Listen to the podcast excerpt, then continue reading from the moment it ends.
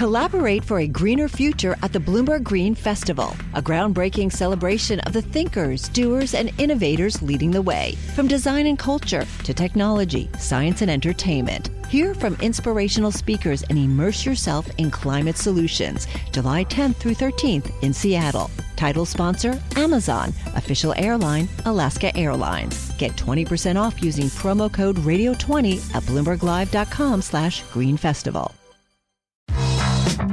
Welcome to the Bloomberg Markets Podcast. I'm Paul Sweeney along with my co host, Vonnie Quinn. Every business day, we bring you interviews from CEOs, market pros, and Bloomberg experts, along with essential market moving news. Find the Bloomberg Markets Podcast on Apple Podcasts or wherever you listen to podcasts and on Bloomberg.com.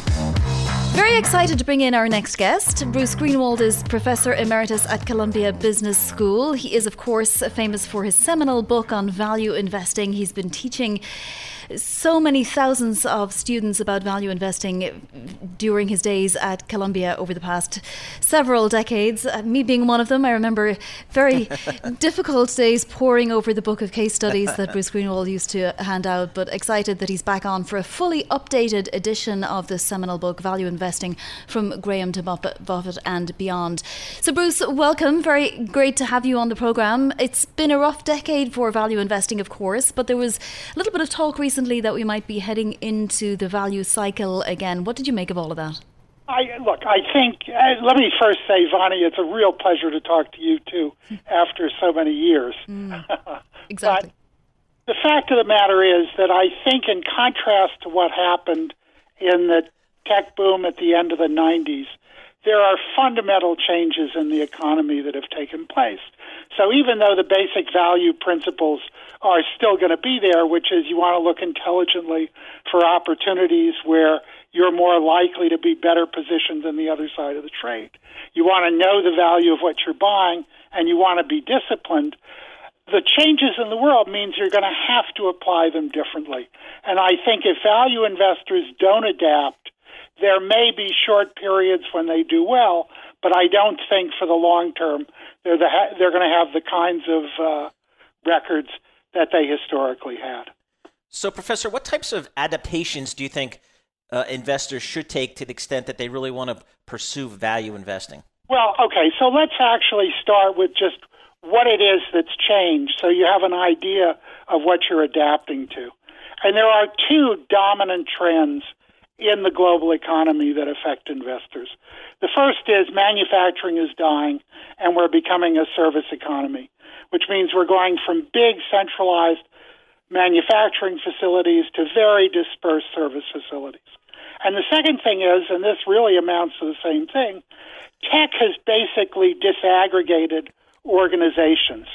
So you see it in the way that people work separately, which is the gig economy, but you also see it in the way in which organizations are separated out. So in the old days, if you were doing IT, IBM did everything if you look at it today, you know, Microsoft does the operating system and basic functions, Oracle does the databases, Google does search, Intel does only the CPU chips, and Facebook does the interactions.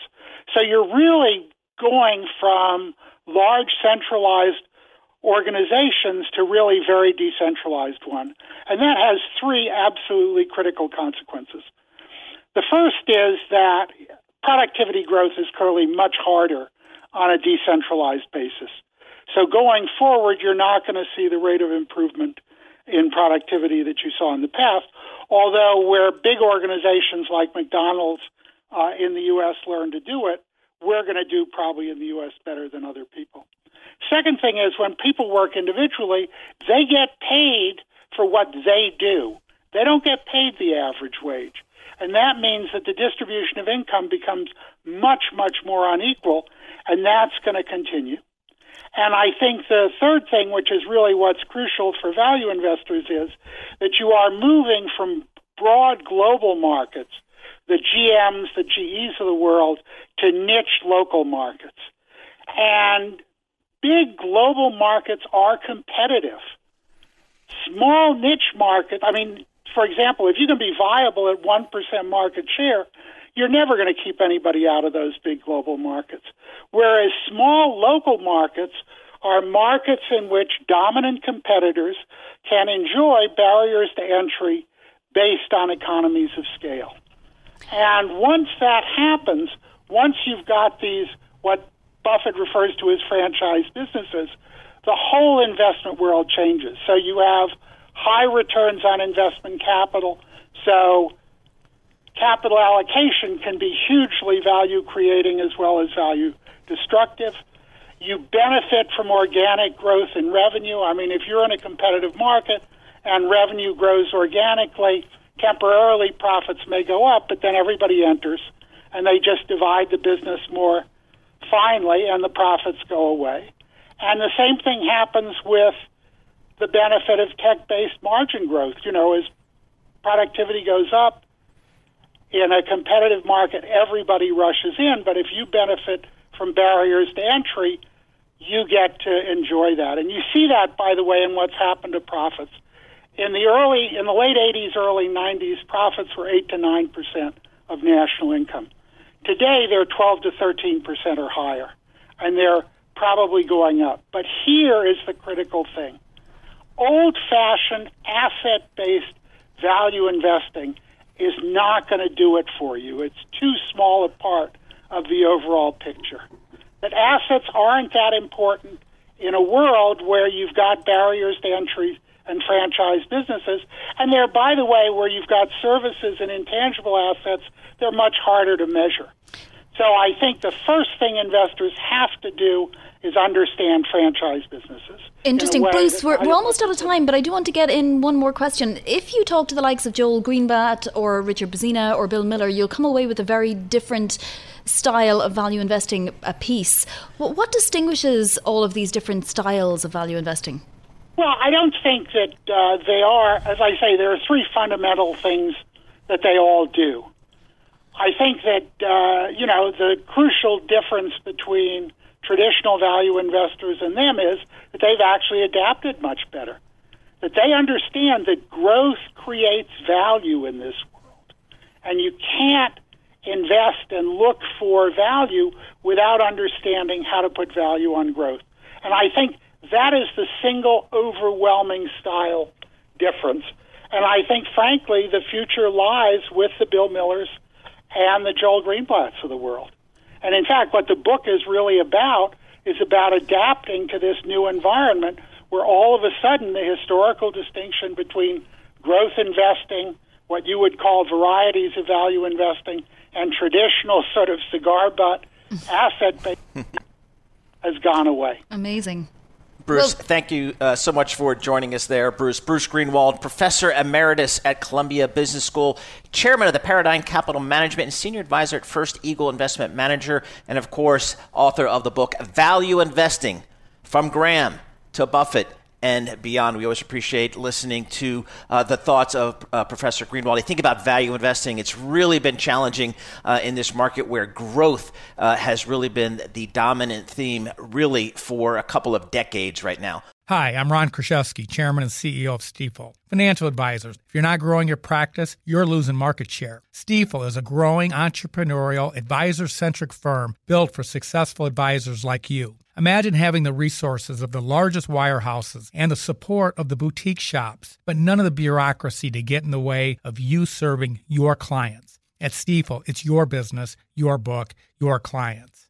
I always tell the advisors we're recruiting, I want you to come to Stifel and double or triple your business. Most of them laugh and shake their heads, but I'm serious. Don't take it from me, take it from Stifel's number one finish in JD Power's 2023 U.S. Financial Advisor Satisfaction Study. So there's a reason why 148 financial advisors joined Stifel last year. Come join us and find out why Stifel is the firm where success meets success. Visit www.choosestifel.com. Stifel Nicolaus and Company Incorporated, member SIPC and NYSE. And it is time now to take a look at the credit markets and maybe the markets more broadly. Let's bring in Mike Buchanan, Deputy Chief Investment Officer of Western Asset Management.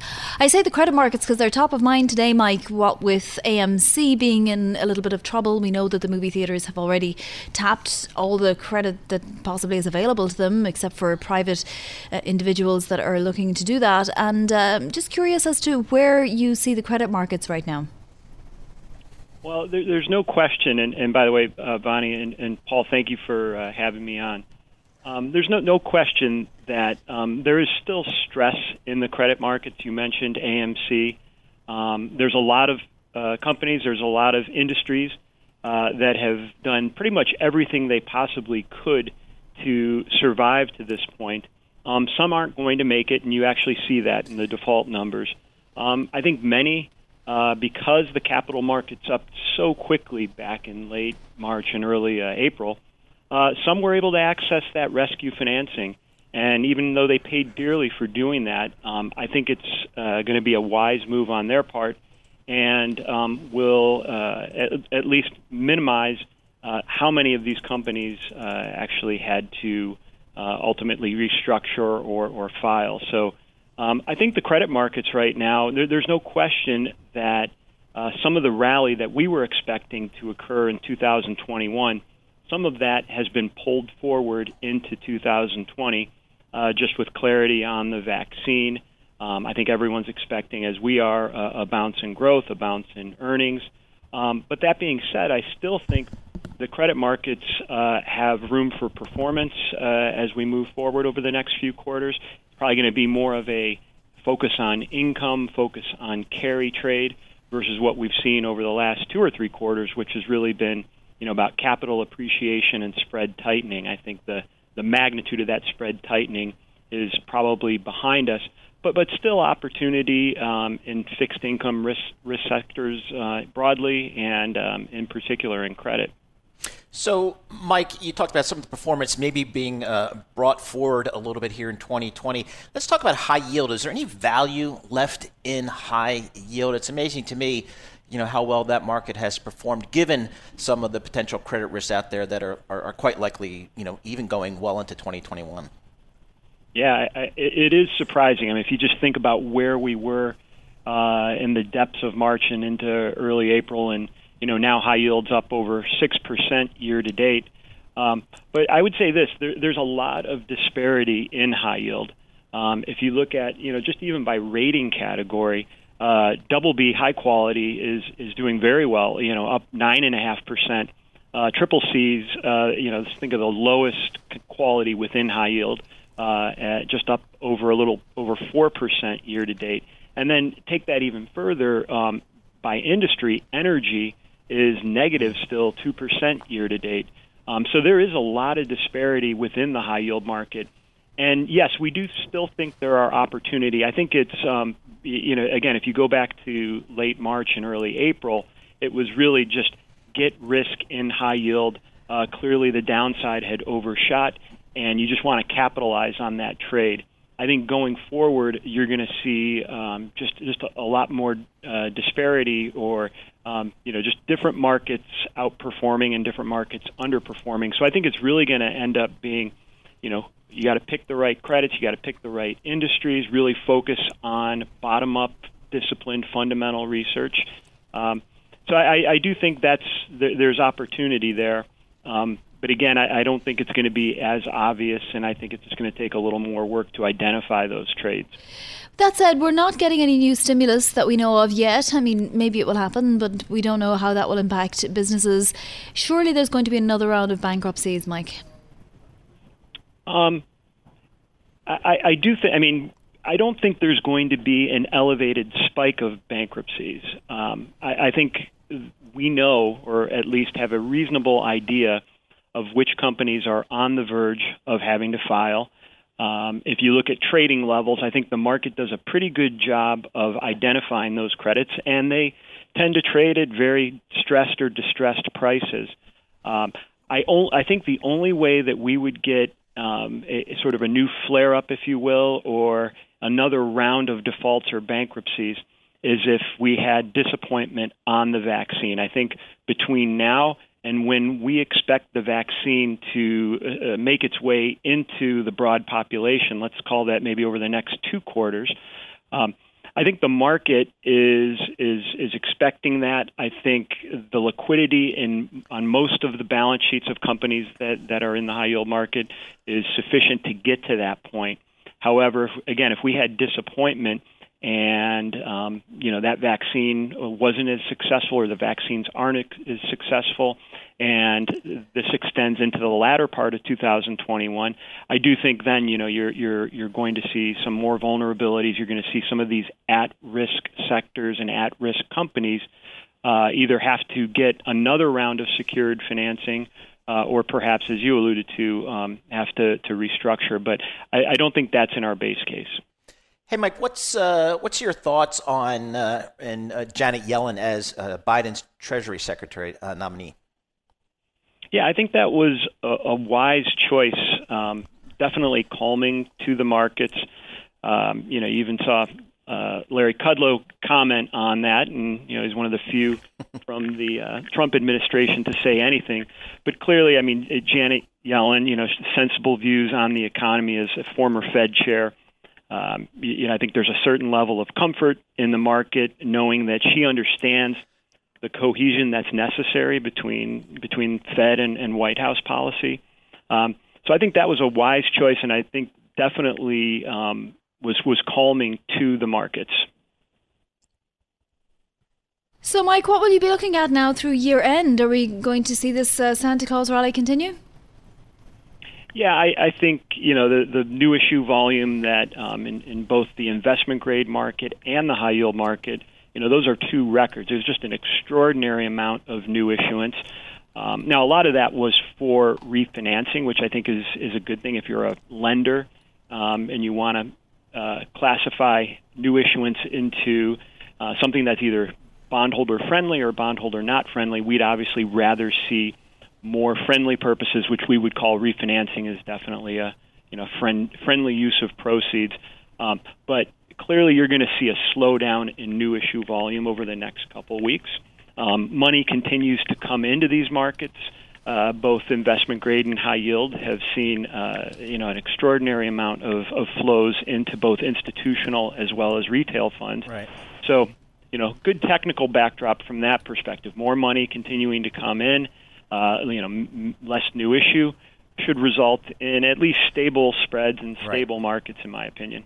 Hey, Mike, thanks so much for joining us. Uh, we really appreciate your thoughts. Mike Buchanan, Deputy Chief Investment Officer for Western Asset Management, based out in Pasadena, California, uh, really giving us uh, their thoughts on the fixed income markets. Again, new issuance, all time high. Well, we have seen several shots now of nurses, critical care nurses, getting their first Pfizer BioNTech shots. So the first yep. vaccines are out there. Let's get straight to Bob Langreth, who is a Bloomberg healthcare reporter here for us on this rollout. So deaths are approaching 300,000 and continuing to rise. Bob, how fast can the distribution network get this vaccine out to where it needs to be? Oh yeah, no, this is going to take a while. This is a long, slow process. And you mentioned the deaths approaching 300,000. Unfortunately, those deaths are going to continue uh, to increase because many of them are essentially, you know, they're based on people that have already been infected weeks ago. So, so the numbers are going to continue to to to, to go to to go up to go up in terms of the deaths for a few weeks because the number uh, of of vaccines that are available, you know, that's just not going to make you know big impact on deaths for a while to come. But it's very important to get this rollout going, absolutely. And the people that are being vaccinated now are, uh, you know, healthcare workers and then nursing home residents. So a small fraction of the population. Those are kind of the priority uh, people that have been decided that'll get it first because you know they're on the front lines and in terms of the healthcare workers and then the nursing home residents obviously have some of the highest uh, death rates and account for a large percentage of the uh, death toll in the United States. And so right now, there's in this initial wave, there's only 2.9 million doses uh, available. So that's a very small fraction of even healthcare workers uh, and uh, uh, nursing home residents. And you know, the next week there's going to be more, and the week after that's going to be more. And hopefully by the end of this week we'll get the Moderna vaccine as well, and that should approximately double uh, the number of doses you know available uh, per week. Uh, So you know, it is starting to roll out. As people have said, this is going to be. We hope this is the beginning of the end, but still only the beginning of the end. It's going to take a while, and that's uh, very important. People still should take precautions until we get to this difficult period right now, and a much larger percentage of the population is able to be vaccinated. Dr. Fauci uh, just now on MSNBC says Americans with no underlying condition should get the vaccines at the end of March or the beginning of April. Again, according to Dr. Fauci uh, just now on MSNBC. Um, so interesting, uh, Bob. What do we know about the Moderna drug? Again, it, we it looks like they're going to be just a week behind Pfizer. Get the approval Thursday, I guess, and then maybe start rolling it out over the weekend like we just saw with Pfizer. Is there any reason to believe that Moderna will run into any roadblocks? No, there are actually no reasons to believe uh, Moderna will run into any roadblocks. It's actually a very similar vaccine to the Pfizer vaccine. Now, they're both based on this messenger RNA technology. It's a new technology that turns out to work, be working very well against the coronavirus. Uh, both of these vaccines have about a 95% efficacy rate. Uh, and so this is very similar. So you know, unless there's some surprises, yeah, this should should roll out around, start rolling out around say Friday. Unless there's some showstopper surprise we don't don't know about. And that, that's the, that's the very good news. You know, the, the bad news is that both of these, because they're a new technology, you know, there isn't the manufacturing experience and the ha- to make this in enormous quantities, and these factories are still kind of just gearing up now, and that's why you know at first, or the first few months, there's definitely you know going to be a shortage of vaccine to go around. Can you give us some idea of the supply chain and how it works and how, you know, a vaccine gets from a factory to a hospital? Uh, yeah, there's several steps uh, involved, and there's uh, distribution hubs, and uh, I know that UPS uh, and FedEx are involved in helping ship uh, the the Pfizer vaccine to to the right places where it's needed. Uh, it's a very complicated supply chain. The U.S. government's monitoring it very closely. Once it gets into individual states and locations, then it's more the responsibility of the you know, local states and, and hospital chains to distribute it once they get their allocations. But the U.S. government is kind of setting the allocations for the you know individual states and territories, and that's kind of the first step. And then, and then in the manufacturing, that's complicated as well because these are injections. So there's a manufacturing of the raw ingredients, the mRNA itself, at one factory, but then there's a separate factory uh, that does you know puts it in the vials and ensures that it's sterile. So there's several steps there as well. So it's all kind of a very complicated system, uh, made more complicated by the fact that, uh, as everyone's probably heard by now, Pfizer's vaccine needs extreme cold storage requirements, uh, and that means either you know extra ultra cold freezers special ultra cold freezers or special dry ice containers that Pfizer has developed for places that don't have those freezers. Hey Bob, how do we or how does the how is it determined how much each state will receive? Is it simply population? Is it infection rates? Do we is there a formula? Yeah, I believe uh, that the government. I'm not totally sure. Sure, the government's kind of U.S. government has set that, that, that those figures, and I believe it's you know due to you know it's more on the total population uh, in the groups uh, in the groups at risk for right. being vaccinated. But I, I, don't know the fine details of that. Where are we looking at more lockdowns? Bill de Blasio here in New York, the mayor of the city, talking about the potential for New York City to go into lockdown. Is that happening around the country still? Uh, yeah. So, uh, I mean, I think what people need to think about is uh, that yes, these vaccines are starting to roll out, and that's very, very good news you know, but the fact is we're still, you know, in the, in the thick of like the worst waves of the pandemic, and these vaccines are not going to impact what's happening right now in terms of infections and deaths, you know, they're not going to have a significant impact on that, you know, on, on a kind of a broad basis uh, for for quite you know quite a while until quite a number of people you know are vaccinated. Obviously, they'll they'll help the people who get the vaccines, yep. but that's just a very small percentage right now.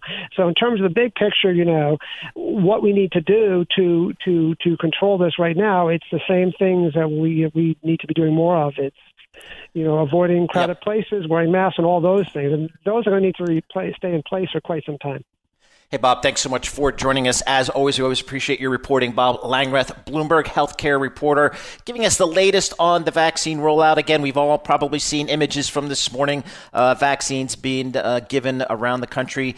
Day one of vaccines of what is sure to be a long process. Success is more than the final destination. It's a path you take one step at a time. It's discipline, it's teamwork, and it's the drive and passion inside of us that comes before all recognition. It's what Stifel's been doing for over 130 years Quietly, yet strategically, Stifel has become one of the fastest growing wealth management and investment banking firms in the country. Our financial advisors go beyond traditional wealth management to provide clients with direct access to one of the industry's largest equity research franchises and a leading middle market investment bank because success is the drive it takes to keep climbing, the passion to keep investing, the best of each of us made better by the best in all of us. And that is where success meets success. Start your journey at stifel.com. That's S T I F E L.com. Stifel Nicolaus and Company Incorporated, member SIPC and NYSE. And it is time now to take a look at the credit markets and maybe the markets more broadly. Let's bring in Mike Buchanan, Deputy Chief Investment Officer of Western Asset Management. I say the credit markets because they're top of mind today, Mike. What with AMC being in a little bit of trouble, we know that the movie theatres have already tapped all the credit that possibly is available to them, except for private uh, individuals that are looking to do that. And um, just curious as to where you see the credit markets right now. Well, there, there's no question, and, and by the way, uh, Vonnie and, and, Paul, thank you for uh, having me on. Um, there's no, no question that um, there is still stress in the credit markets. You mentioned AMC. Um, there's a lot of uh, companies, there's a lot of industries uh, that have done pretty much everything they possibly could to survive to this point. Um, some aren't going to make it, and you actually see that in the default numbers. Um, I think many uh, because the capital markets up so quickly back in late March and early uh, April, uh, some were able to access that rescue financing. And even though they paid dearly for doing that, um, I think it's uh, going to be a wise move on their part and um, will uh, at, at least minimize uh, how many of these companies uh, actually had to uh, ultimately restructure or, or file. So um, I think the credit markets right now, there, there's no question that uh, some of the rally that we were expecting to occur in 2021, some of that has been pulled forward into 2020, uh, just with clarity on the vaccine. Um, I think everyone's expecting, as we are, a, a bounce in growth, a bounce in earnings.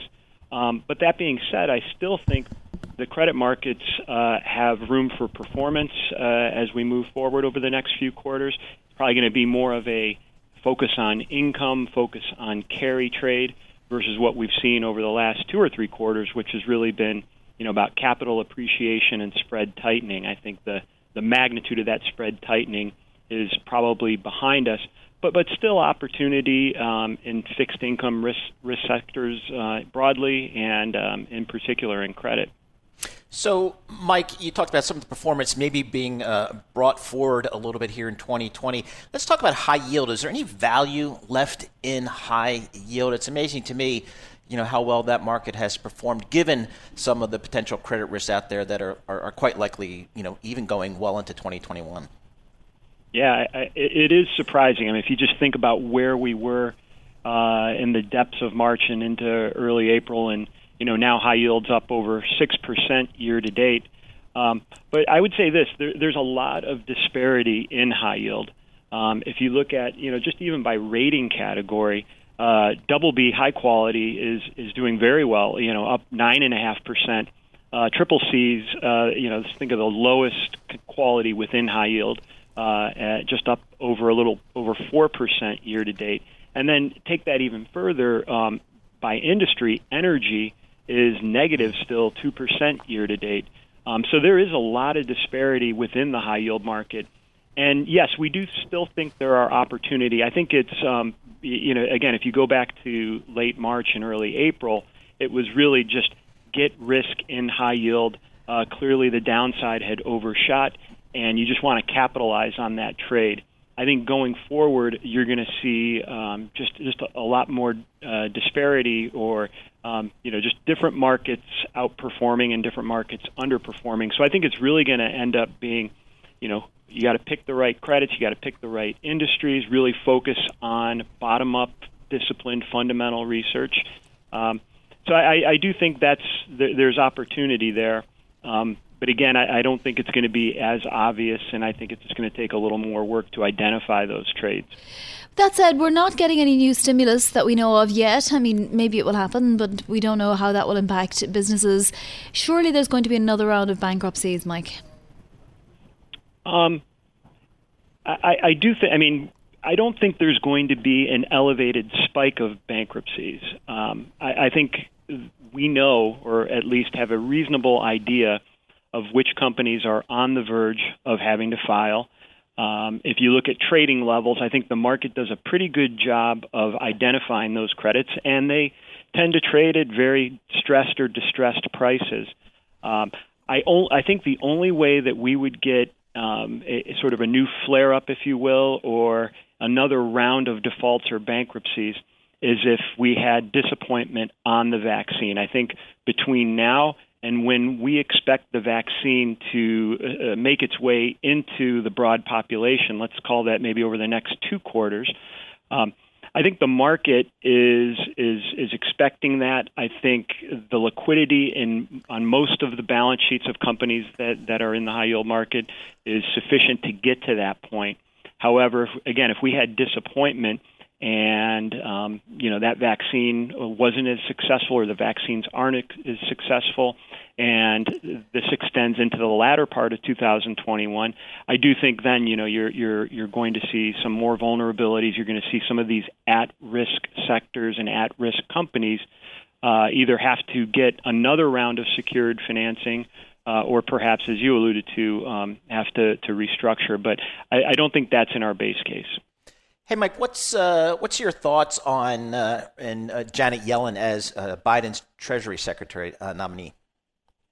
Yeah, I think that was a, a wise choice. Um, definitely calming to the markets. Um, you know, you even saw uh, Larry Kudlow comment on that, and you know he's one of the few from the uh, Trump administration to say anything.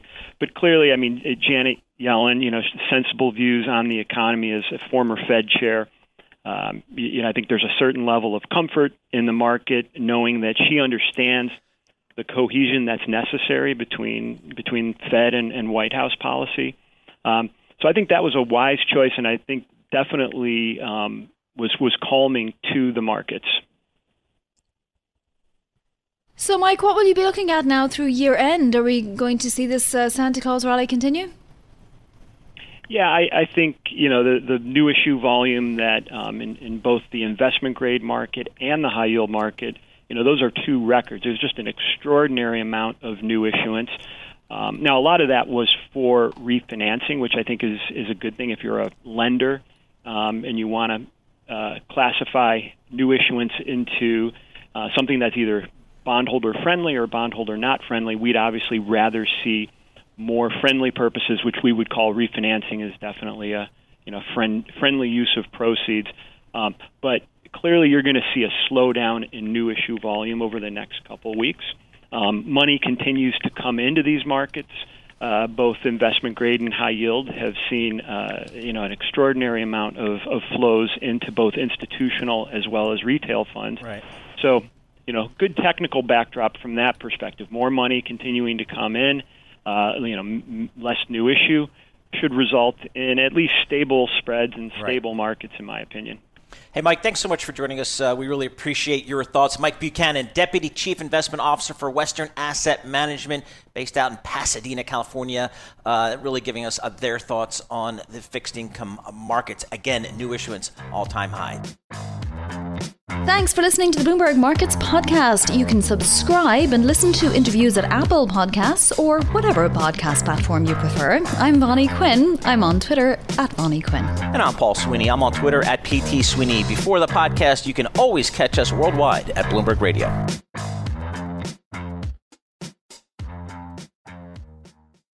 The countdown has begun. From May 14th to 16th, a thousand global leaders will gather in Doha for the Qatar Economic Forum powered by Bloomberg.